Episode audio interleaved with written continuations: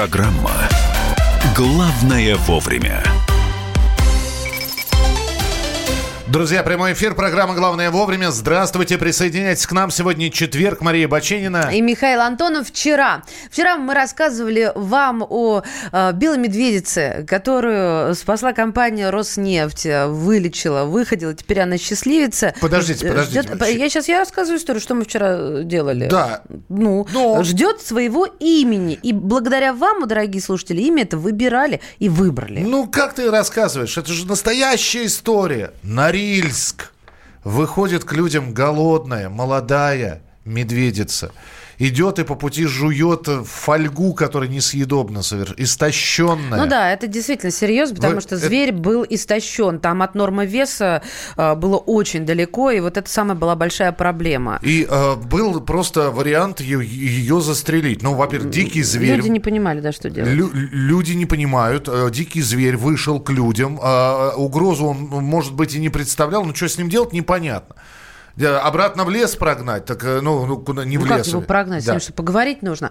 В общем, а, за это дело взялась э, компания Ростнефть, и а, благодаря компании Медведицу перевезли, Медведицу вылечили, и сейчас э, жив и здоров зверь. Три месяца, специальная диета, свежая рыба, медикаменты, постоянный врачебный контроль, и, в общем, угроза жизни миновала. Медвежья, вот это вот бело-медвежья дистрофия София ликвидирована была.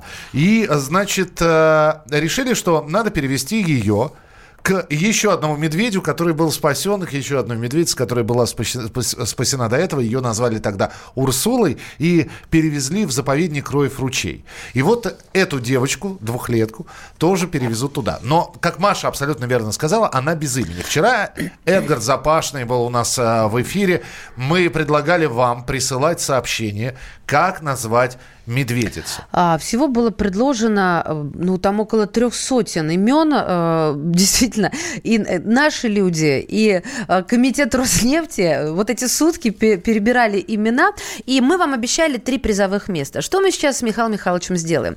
Очень сложно действительно выбрать и второе, и третье место, поэтому мы выбрали самых лучших, и будем сейчас методом лотереи, так скажем, да. вытягивать второе, и третье место. Для Это... тех, кто смотрит смотрит трансляцию, вот у нас здесь подготовлены, абсолютно честно, непредвзято подготовлены вот 10, нет, 15, 15 имен выбранных. Здесь и Нора, кстати говоря, потому что нашли медведицу в Норильске. Да, да, здесь да. и Рося, потому что компания Роснефть принимает участие в спасении медведицы. Но именно эти люди, это второе, третье место, а можно сказать два вторых, да, то есть просто вот два счастливчика, которые получат одинаковые подарки от компании Роснефть, это фирменный пауэрбанк от компании Роснефти. И давайте прямо сейчас мы это сделаем. Так, ну давай. Одну, я достаю. Я, я выкладываю Миша, вот эти вот бумажки. А я достаю. Нет, ты одну бумажку достаешь, я другую, да. И мы угадаем... Э, узна... Аплодисменты. Аплодисменты открой сначала, скажи, а потом будут аплодисменты. Итак, э, первый счастливчик э, Получает, ты смотри. а, итак, а, тот человек, а, чей номер начинается на 918, а заканчивается на 27, но чтобы было точнее, тот человек, который предложил имя Нора, именно, кстати, именно так называли жители, да, потому что вот Норильска, или Рос, э, Ростиславова. Ну, то есть, э, это не значит, что медведь так будет звать, это значит, что вы счастливчик, спасибо вам за участие, Powerbank компании Роснефть уже ваш. Приняли участие в конкурсе и выиграли. Еще одно э, сейчас достаю одно имя. Вот это вот мне нравится. Сейчас. Ну давай, это, давай. Это две или одна? Это одна я достал. Так, э, это человек. Ух ты, вот я вчера же об этом говорил. Человек, чей номер мобильного телефона заканчивается на 5321. Калистрата. Да, а? Михалыч, поразило это. Но не Нора, не Калистрата, а вот как будут звать медведицу.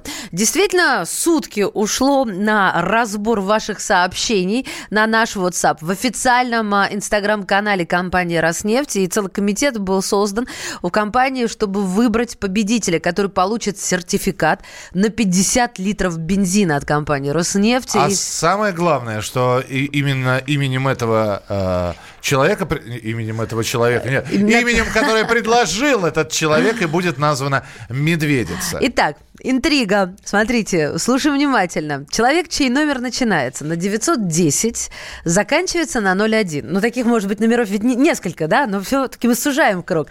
А ваш вариант, который выбран победителем, и чей становится сертификат на 50 литров бензина от компании «Роснефть», варианты, как будут звать нашу медведицу, это 3-4, Миш. Марфа. Мне очень нравится, очень нравится. Теперь в заповеднике Роев ручей будут проживать две медведицы. Урсула, это такая, видимо, скандинавка, да, и наша Марфуша. Так. Марфушенька-душенька такая. Медведица Марфа. В общем, мы вас поздравляем. Во-первых, спасибо вам за то, что вы прислали это имя. Во-вторых, спасибо, что э, э выбрали чисто русское имя. Да, это белая медведица. Да, но э, Марфа, почему, почему бы и нет? Ну и самое главное, мы знаем ваш номер телефона, заканчивается он на 8301. Вы победили в конкурсе, который компания «Роснефть» объявила. И э, с 2013 года под опекой компании «Роснефть» находятся белые медведи во всех российских зоопарках.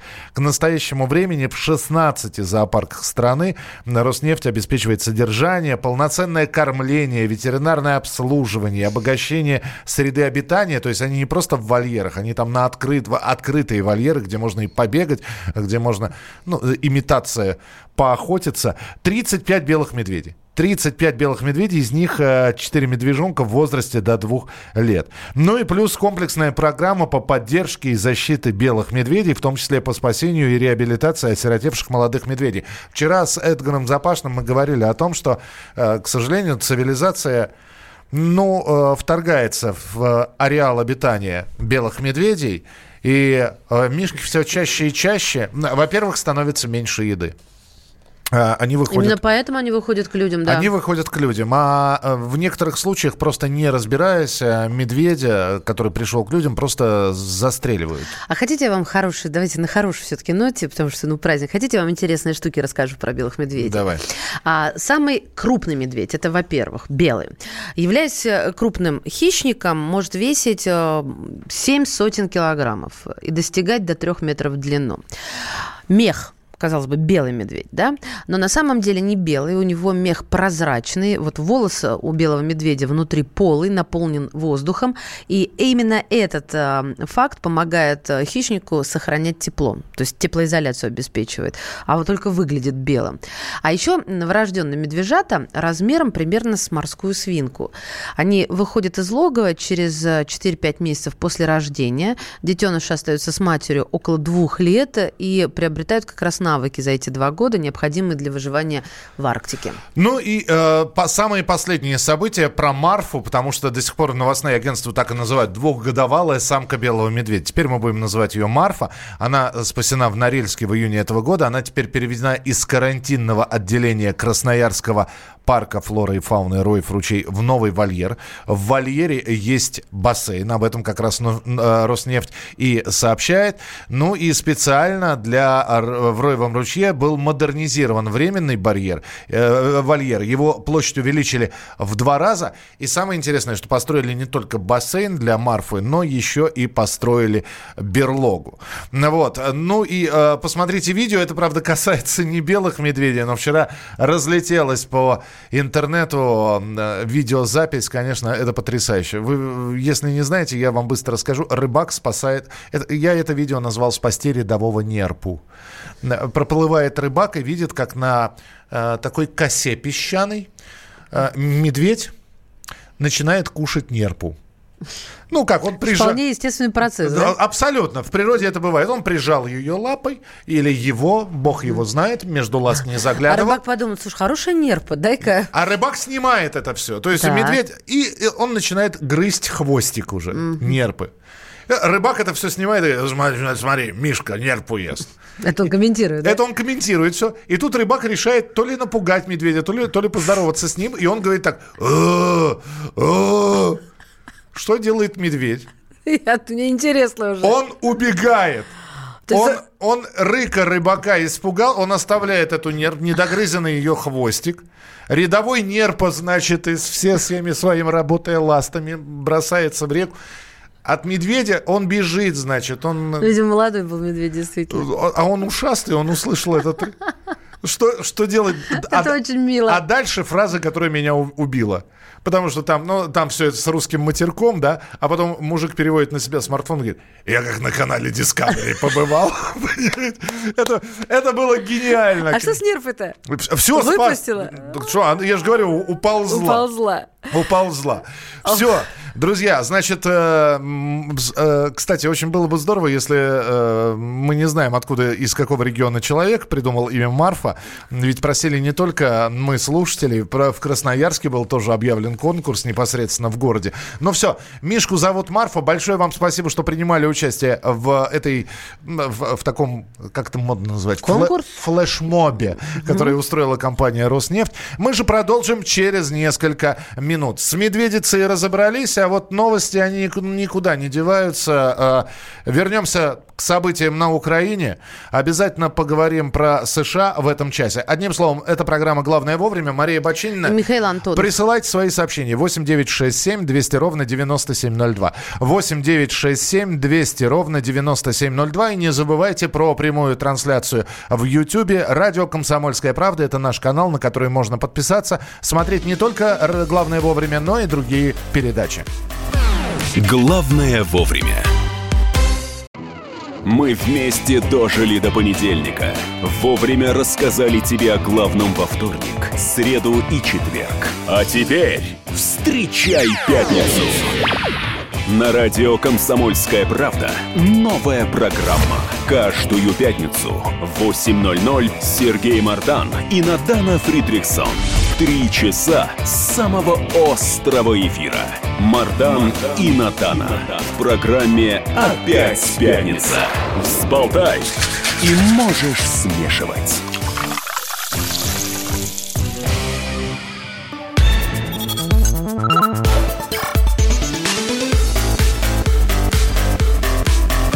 Программа «Главное вовремя».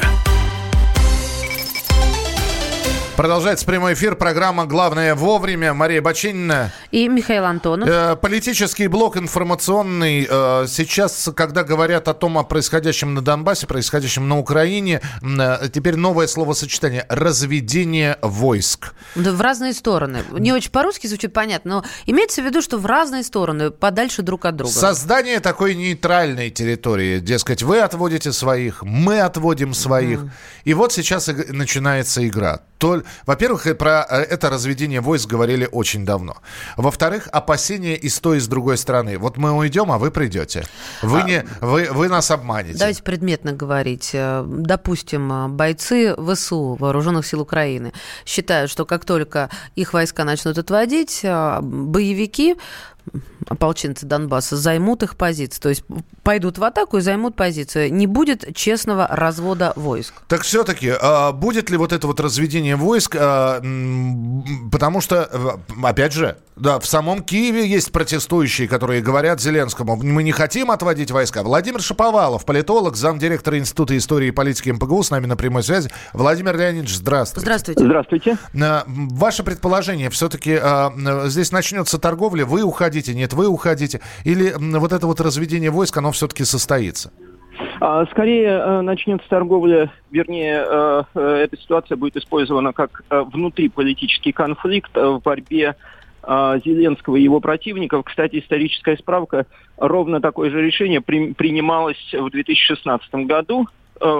На тех же самых пунктах должен был произойти развод войск, и он не произошел.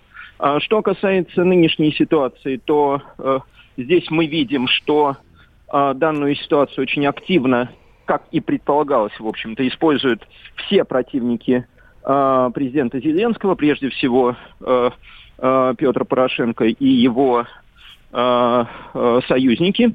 И, э... Извините, связь прервалась. Но мы сейчас ее... Вос... да, мы ее сейчас восстановим. Э, сорвался Владимир Шповалов на середине, причем фразы. Э, про разведение войск на Донбассе мы говорим. Между тем, э, уже, уже какие-то следующие шаги предполагается сделать. Дескать, вот разведение войск позволит закончить вооруженное противостояние. А что будет дальше? А вдруг власти Украины будут амнистировать ополченцев с востока Украины? Не будут. Об этом официально заявило Министерство обороны Украины. Никаких амнистий не будет. Вернулся к нам Владимир Шповалов. Да, Владимир Леонидович, на полфразе прервалось. А, да, и так эта ситуация будет использована в качестве э, способа давления на Зеленского со стороны его оппонентов, э, прежде всего э, Порошенко и его союзников. И мы видим, что уже по первым э, э, действиям, в том числе потому, что вчера правоохранители не смогли задержать э, э, националистов, добровольцев, э, не смогли их разоружить, не смогли их э, задержать, те прорвались э, э, к передовым позициям. Собственно, мы видим слабость власти, э, слабость президента Зеленского, его неспособность э, э, все-таки э, держать удар, держать ситуацию под контролем, Э, как только э, ситуация обострилась, сразу пошли э, шаги назад. Это и заявление спикера Верховной Рады и заявление представителей военного ведомства. Мы видим, что вот эта демонстрация против Зеленского и против действий по разводу войск и э, формулы Штайнмайера, она удалась. Подождите, она но удалась. тогда э, вот вы сейчас говорите про слабость власти. То есть авторитет Зеленского, э, ну хорошо, националисты э, в большинстве своем от, отмороженный народ. У них свои, в общем, им никто не указ. И, и мы помним, да, э, когда Зеленский заявлял о мире, тут же появились видеозаписи. Не за это мы кровь проливали. Mm-hmm. Было такое, да? А mm-hmm. вот авторитет Зеленского в армии армии, он каков в украинской, имею? А, ну, прежде всего, нужно быть реалистами и понимать, что никаких националистов э, э, самих по себе не существует. Существуют группы, которые подчинены тем или иным политическим и экономическим игрокам, и э, которые играют э, функции вот таких националистов. Что касается авторитета в армии, э, этот авторитет невысок, и э, э, уже несколько крупных э, представителей генералитета Украины достаточно четко обозначили свою позицию. Эта позиция состоит в том, что они недовольны э, разведением, они э, заявляют с разных э, точек зрения. Некоторые заявляют, что э, это неудобно, потому что сейчас оборудованные позиции, а нужно будет уходить в чистое поле. Другие заявляют, что, что это нецелесообразно с военно-стратегической точки зрения. В любом случае, Э, президент Украины пока в настоящий момент, э, конечно, не является авторитетной фигурой для э, украинского генералитета. Слушайте, ну вот представьте сейчас, что ополчение действительно отходит, а гарантии того, что украинские войска отойдут, нет никакой. А, и как здесь можно выполнять какие-то соглашения, и как здесь можно говорить о перемирии? Конечно, ничего подобного произойти не может, не может быть односторонних мер, тем более, что есть Э, очень нехорошая история того, что э, украинская армия в течение 16, 17, 18 годов последовательно занимала а, ту линию, которая, те территории, которые должны были быть нейтральными в соответствии с Минскими соглашениями, то есть так называемую серую зону. Это уже проходили, это уже известно, и поэтому, по сути, фактически Э, э, никаких жестов доброй воли, то есть э, односторонних мер со стороны ополченцев в данном случае, конечно, быть не может. Потому что за ними их жены, дети, население Донецкой и Луганской народных республик. И, конечно, отдавать здесь территорию просто так – ради того, чтобы украинские генералы потом рапортовали о том, что они заняли очередной населенный пункт, конечно, это бессмысленное действие. Спасибо Ясно. большое, Спасибо. Владимир Леонидович. Спасибо. С нами на прямой связи был Владимир Шповалов, политолог, замдиректора Института истории и политики МПГУ. Ну и не пропустите, сегодня э, украинская тематика будет подниматься э, в радиорубке в 6 часов э, вечера на радио «Комсомольская правда». Тема сегодняшней радиорубки «Будет ли Донбасс возвращаться в состав Украины?». В гостях Игорь Стрелков, в отставке министра обороны ДНР, и политик, историк историк Игорь Чубайс. Ну и 18 ре... часов, радиорубка. Главный рефери Елена Афонина, так что не пропустите, ваши голоса нужны будут, потому что наверняка будет голосование, ну и ваше мнение 8967 200 ровно 9702. Продолжим через несколько минут. Давайте я напомню, пока есть несколько секунд. WhatsApp и Viber 8 967 200 ровно 9702. Сюда можно прислать свои сообщения. Звонки 8 800 200 ровно 9702. Это студийный номер телефона. Ну, э, депутаты Госдумы отказались ездить в Америку до тех пор, пока США не извинятся. Сжали зубы. Да. Сказали, не поедем. Будут ли извиняться американцы? Что это за Э, допрос российского парламентария Инги Юмашевой был. Об этом с экспертом через несколько минут в программе «Главное вовремя». Лучше и сто раз услышать, и сто раз увидеть. Наш эфир на YouTube-канале «Радио Комсомольская правда». Для всех, кто любит по-разному. И ушами, и глазами.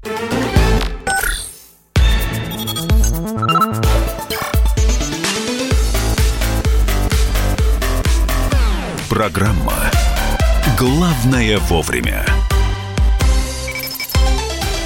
Итак, друзья, программа «Главное вовремя». Мы в прямом эфире. Мария Бочинина. Михаил Антонов. Здравствуйте. Обещали вам про Америку поговорить. Давайте быстренько поговорим. Тем более, что депутат Госдумы Владимир Бурматов прокомментировал э, предложение прекратить поездки думцев в США, пока там не извинятся за допрос российского парламентария Инги Юмашевой. Эта история наделала э, много шума, что э, действительно вот э, была она задержана э, агентами ФБР. Они прекрасно, причем знали, кто она, и виза у депутата была не туристическая, и очень многие называют это провокацией со стороны американских властей.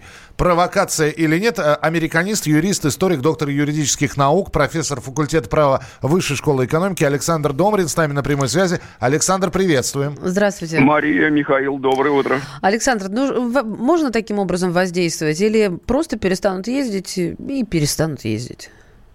А, вы знаете, Мария, очень болезненный вопрос, потому что я в Америке был 62 раза, преподавал в 10 американских университетах. Но вот если меня сейчас пригласят опять в Америку, то я дважды задумаюсь, э, стоит ли это делать. Если э, Марию Бутину э, пытались на 15 лет укатать из-за того, что она агент влияния, якобы, угу. то, то меня, через которого прошли сотни американских студентов, можно укатать лет на 400 по совокупности. Поэтому э, э, в личном э, плане э, каждый, кто сейчас собирается ехать в Америку, должен задуматься, стоит ли. А что касается... Да, Александр, всего... здесь же главный вопрос. А что наши депутаты Госдумы забыли в Соединенных Штатах. Америки? Сидите ну, дома. Нет, нет. Э, э, когда Юмашева летела в Соединенные Штаты, она же летела не просто, чтобы э, в Диснейленд съездить, а она возглавляет рабочую группу по контактам с американским конгрессом. Она летела на официальную, официальное мероприятие Э, то есть я не вижу никакой проблемы для нее с нашей стороны, чтобы в Америку не поехать. Проблема в том, что американцы в данный момент ненавидят Россию э, в той же мере, как, как они ненавидят э, собственного президента. Эм, это тот случай, когда, посмотрите, в одну картину, в общем, складывается то, что не, не, не дали э, э, визу э, 10 членом российской делегации, которая собиралась ехать в ООН на, на заседание Генеральной Ассамблеи. Вот после Включая... того, той истории уже надо было как-то трижды подумать, стоит ли. Вот э, все складывается в одну картину. А, а, э, Причем я абсолютно уверен, что это не инициатива американского президента. Это не инициатива э, госсекретаря Соединенных Штатов. А, это подстава, откровенная совершенно подстава против собственного президента со стороны Э, э, среднего звена, как Госдепартамента, так и разведывательного сообщества Соединенных Штатов э, которые, повторюсь, ненавидят Трампа так же, как они ненавидят Россию и делают все для того, чтобы торпедировать э, хотя бы какие-то попытки со стороны Трампа нормализовать отношения между нашими странами. Спасибо, Спасибо. за комментарий. Американист, юрист, историк, доктор юридических наук, профессор факультета права Высшей школы экономики Александр Добрин. Ну, а эту новость можно единственное как прокомментировать. Пока американцы так хамят, нечего туда ездить. То есть думцы хотят дождаться извинений. Извинений. Да, да, дождутся или нет. Что-то мне подсказывает, что никто перед нашей Думой извиняться не будет. Свежая история. Штрафы родителям за курение детей. Ну, не только штрафы, тут еще и аресты могут последовать. Административные наказания уже обсуждают в правительстве, и речь идет о предупреждении, штрафе или аресте на несколько суток тех детей, э, чьи... Нет, тех родителей, чьи дети курят. Я напомню, что ребенком у нас считается э, человек, не достигший 18 лет. И вот в 17 у него конфликт с родителями. Он закурит. Хорошо, он курит в тайком от родителей. Обожайте Мишкины истории. Да не, ну давайте представим себе. Неожиданный звонок в дверь, открывает дверь. Здравствуйте, э, вы папа Вася Иванов, да? Я папа Вася Нет, так Иванов. не будет. Это частная собственность. Папа Вася Иванов. Если он только выйдет и на улице начнет курить, у него документы Да попросят. подожди ты. Уже, уже поймали. Уже поймали на улице. Уже пришли к папе Васе Иванову. А папа ни сном, ни духом, что его ребенок курит. И За папа ш- Вася в наручниках под белой рученьки, да? Да, причем как будет э, трактоваться, значит, вот э, мы, мы наблюдали за Васей, он выкурил одну сигарету, это штраф, а выкурил две подряд, это арест папы, что ли? Сегодня в России курит порядка 10% подростков э, в девятом и четырнадцатом годах. Для решения такой проблемы в Госдуму носились аналогичные законопроекты, но не получили поддержки правительства. Андрей Некрасов, адвокат, кандидат юридических наук, с нами на прямой связи. Андрей Игоревич, здравствуйте. Здравствуйте. Доброе утро. Здесь фраза, которая просто вот всплывает. Сын за отца в ответе или отец за сына в ответе. Как-то, э, ну, то, что было в середине прошлого века. Снова возвращаемся. Ну, совершенно верно, правильная аналогия. Дело в том, что ответственность в данном случае, пускай административная, она, разумеется, по закону персональная. В принципе, во всем цивилизованном мире так, и в Российской Федерации в частности. Эм, Есть ли какая-то ответственность за, предположим, ненадлежащее осуществление родительских прав и так далее? Да, она тоже есть, но это несколько иное все-таки. Здесь э, конкретное поведение, которое, ну, преступным точно не является, противоправным тем более. Вот э, молодой человек, э, ну, хорошо, пускай юридический ребенок, он курит, он попробовал, он это сделал. Во-первых, действительно, вы верно отмечаете вопрос доказывания, он очень непростой.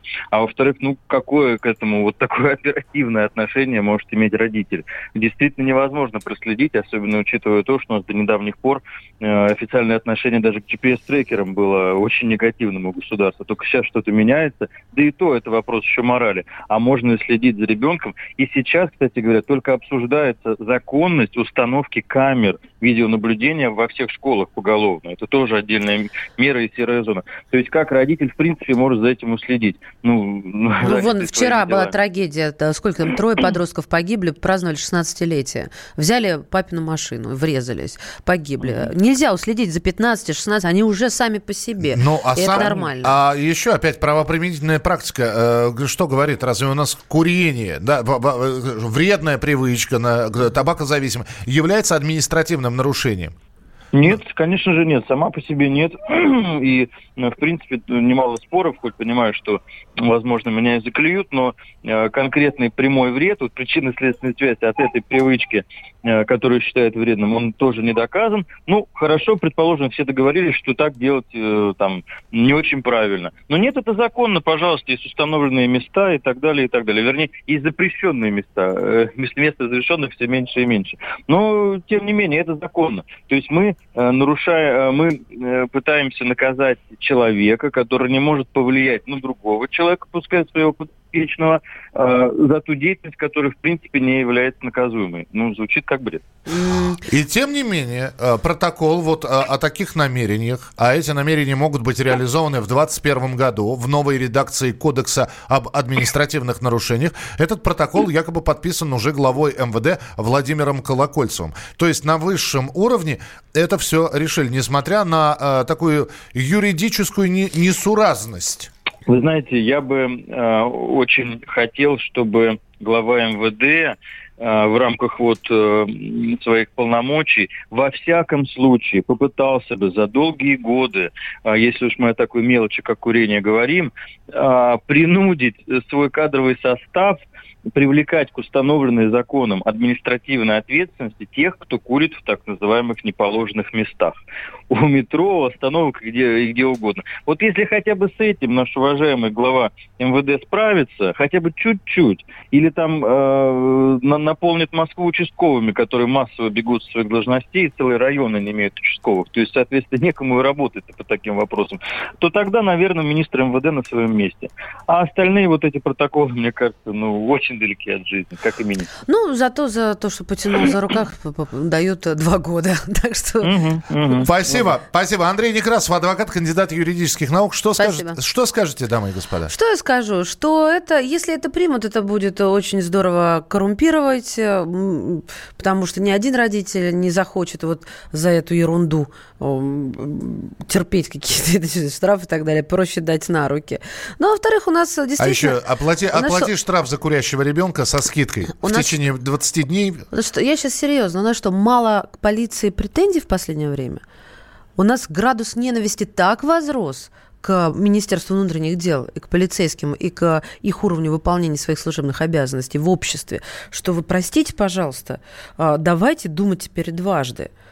Вот а, само... все. а самое главное, когда мы обсуждаем... Доверие ноль Росгвардии, а, в первую очередь сейчас. А, уровень уважения тоже стремится к нулю, даже уже отрицательной отметки. Нет, самое главное, что принимаются, может быть, законы и неплохие, да, может быть, э, которые Ты действуют... не про это, да? Ты я, я вообще сейчас про серию законов, которые направлены на безопасность. В предыдущей серии. На здоровье. В предыдущей серии. Не курить Пож... на балконе. В, в, в предыдущей серии курение в общественных местах и на остановках общественного транспорта транспорта. В предыдущей серии закон о животных и выгул собак без намордников и поводков. В предыдущей серии вы, э, курение на балконе, которое может привести э, к пожару и э, возникновению э, открытого, э, открытый огонь на балконах во всех этих эпизодах один вопрос. Кто за этим будет следить? Да, потому что разбежались после реформы. Под каждым балконом участковый, у каждого, за каждым школьником угу. идет человек, который следит, не закурит ли он.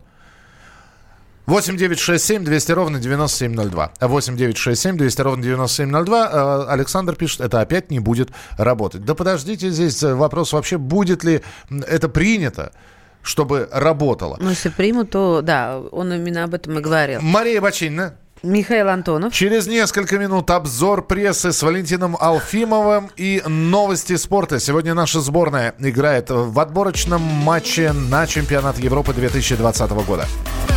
Главное вовремя. Он прожил эти дни в томительном ожидании. Он считал каждую минуту. И теперь он возвращается. Он голоден и собирается утолить свою жажду. Его не остановить. Твое утро никогда не будет прежним. Максим Шевченко. В понедельник в 8 часов по Москве. Главное – доживи.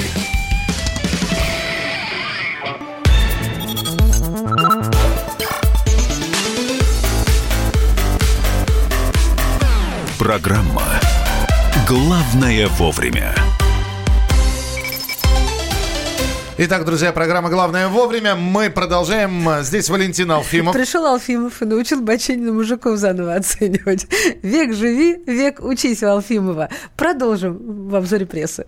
Так, подождите, сейчас тогда я переформирую. А, Валентин Алфимов не только пришел с обзором прессы, но вы но услышите... Но научить Машу да. а, оценивать мужиков. Но услышите вы именно обзор прессы. Вот так. Обзор прессы радио «Комсомольская правда». Потому что то, чему, э, чему я учу Машу, нельзя произносить в публичном пространстве.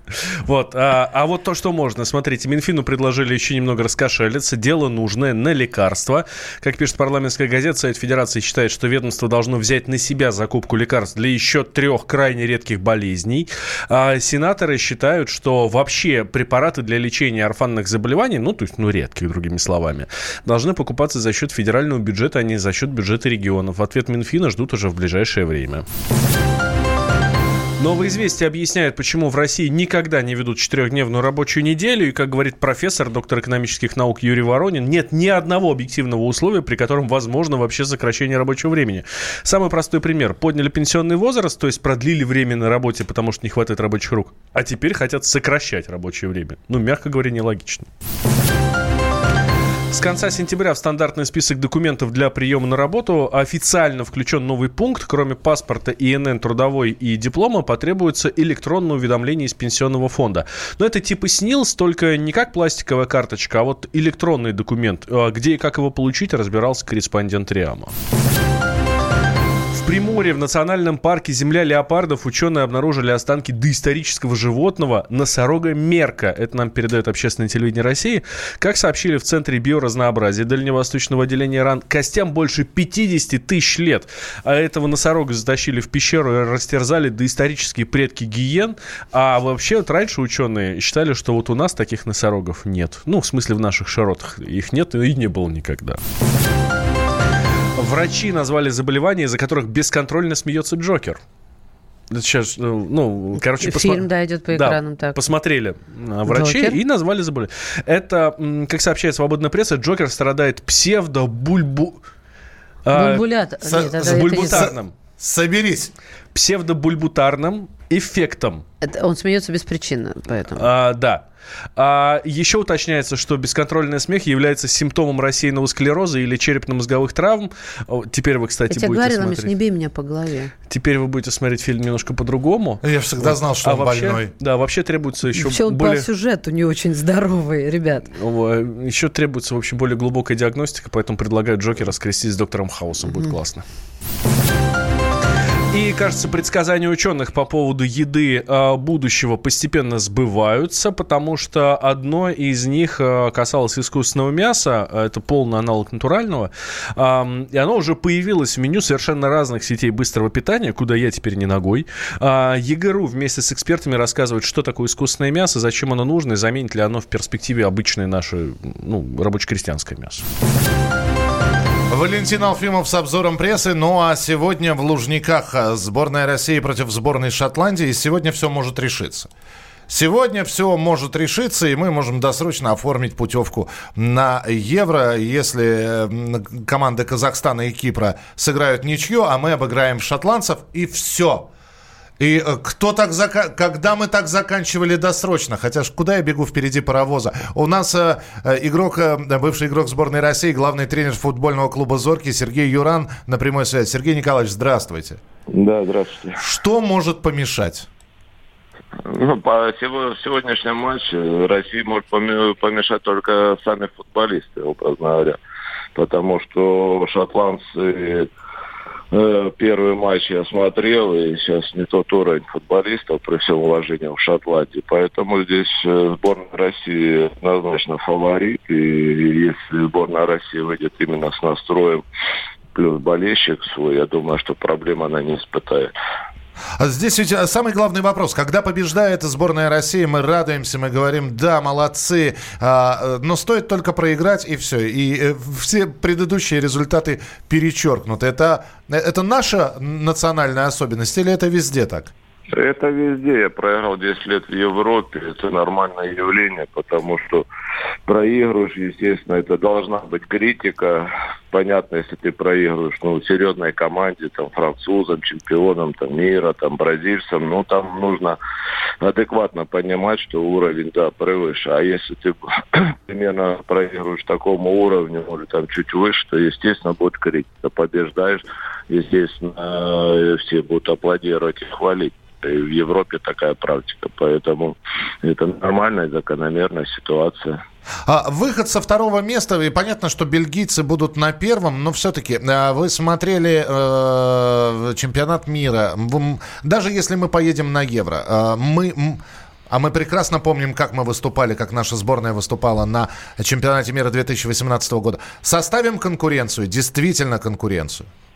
Я думаю, да, потому что сейчас и молодежь появляется. Но самое главное то, что у сборной наконец-то есть российский тренер. И немаловажный фактор, что э, тренер, скажем так, любит дисциплину и игровую, требует, это мы убедились на чемпионате мира, поэтому за счет иногда компенсируешь, где-то там уступаешь в классе, за счет организации, за счет э, игровой дисциплины, то, что мы видели с хорватами, в принципе, и с испанцами, ведь превышали по классу, нужно объективно говорить, но мы за счет, вот, к сожалению, с хорватами по пенальти, а так мы, в принципе, как бы да, достойно выглядели, поэтому у меня сомнений нет, если, не если, а мы попадем, это даже не обсуждается, просто хотелось бы с первого места, я думаю, у Черчесова тоже есть амбиции у игроков побороться за первое место, а не просто органи... Э, э, со второго будем бороться до конца. Поэтому я думаю, что мы мальчиками для битья не будем и постараемся на Евро и с группы выйти. Дай бог. Спасибо большое. Сергей Юран, экс-игрок сборной России, главный тренер футбольного клуба «Зоркий» был у нас в эфире. Я бы вот только чего очень хотел добавить к игре сборной России сегодняшней. Наши сегодня с шотландцами же играют. А накануне наши регбисты играли с шотландцами. Это был последний матч сборной России по регби на Кубке мира по регби, который проходит в Японии. Мы о нем говорили. Да, потому наш что проиграли, та... наш проиграли вчера шотландцам 0,61. И я очень надеюсь, что сегодня сборная России по футболу за своих, наверное, младших братьев э, регбистов э, отомстит. В хорошем смысле. Давайте я еще расскажу, какие сегодня встречи в квалификации. Итак, да, действительно, сначала смотрим, как играют Казахстан и Кипр, э, э, тоже участники нашей группы. Э, дальше Беларусь, Эстония, Нидерланды, Северная Ирландия сегодня, Россия, Шотландия, Австрия, Израиль, бельгийцы встречаются с Сан-Марино, но здесь все понятно. Ну и обратите внимание на матч Хорватия-Венгрия сегодня в 21.45. А, ну а как наши сыграют, наблюдаем сегодня. Встречу в 21.45 в Лужниках. А, Валентин Алфимов, Мария Баченина. И Михаил Антонов. Спасибо, что были вместе с нами. 8 800 200 ровно 9702, телефон прямого эфира. И ваше сообщение 8 967 200 ровно 9702. 8 967 200 ровно 9702. Главное вовремя. Самара 98,2. Ростов-на-Дону. Иркутск. 89,8. 91,5. Владивосток. 94. Калининград. 107,2. Я влюблен в тебя, Россия. Казань. 98,0. Нижний Новгород. 92,8. Санкт-Петербург. Волгоград. Москва. 97,2. Радио «Комсомольская правда». Слушает вся страна.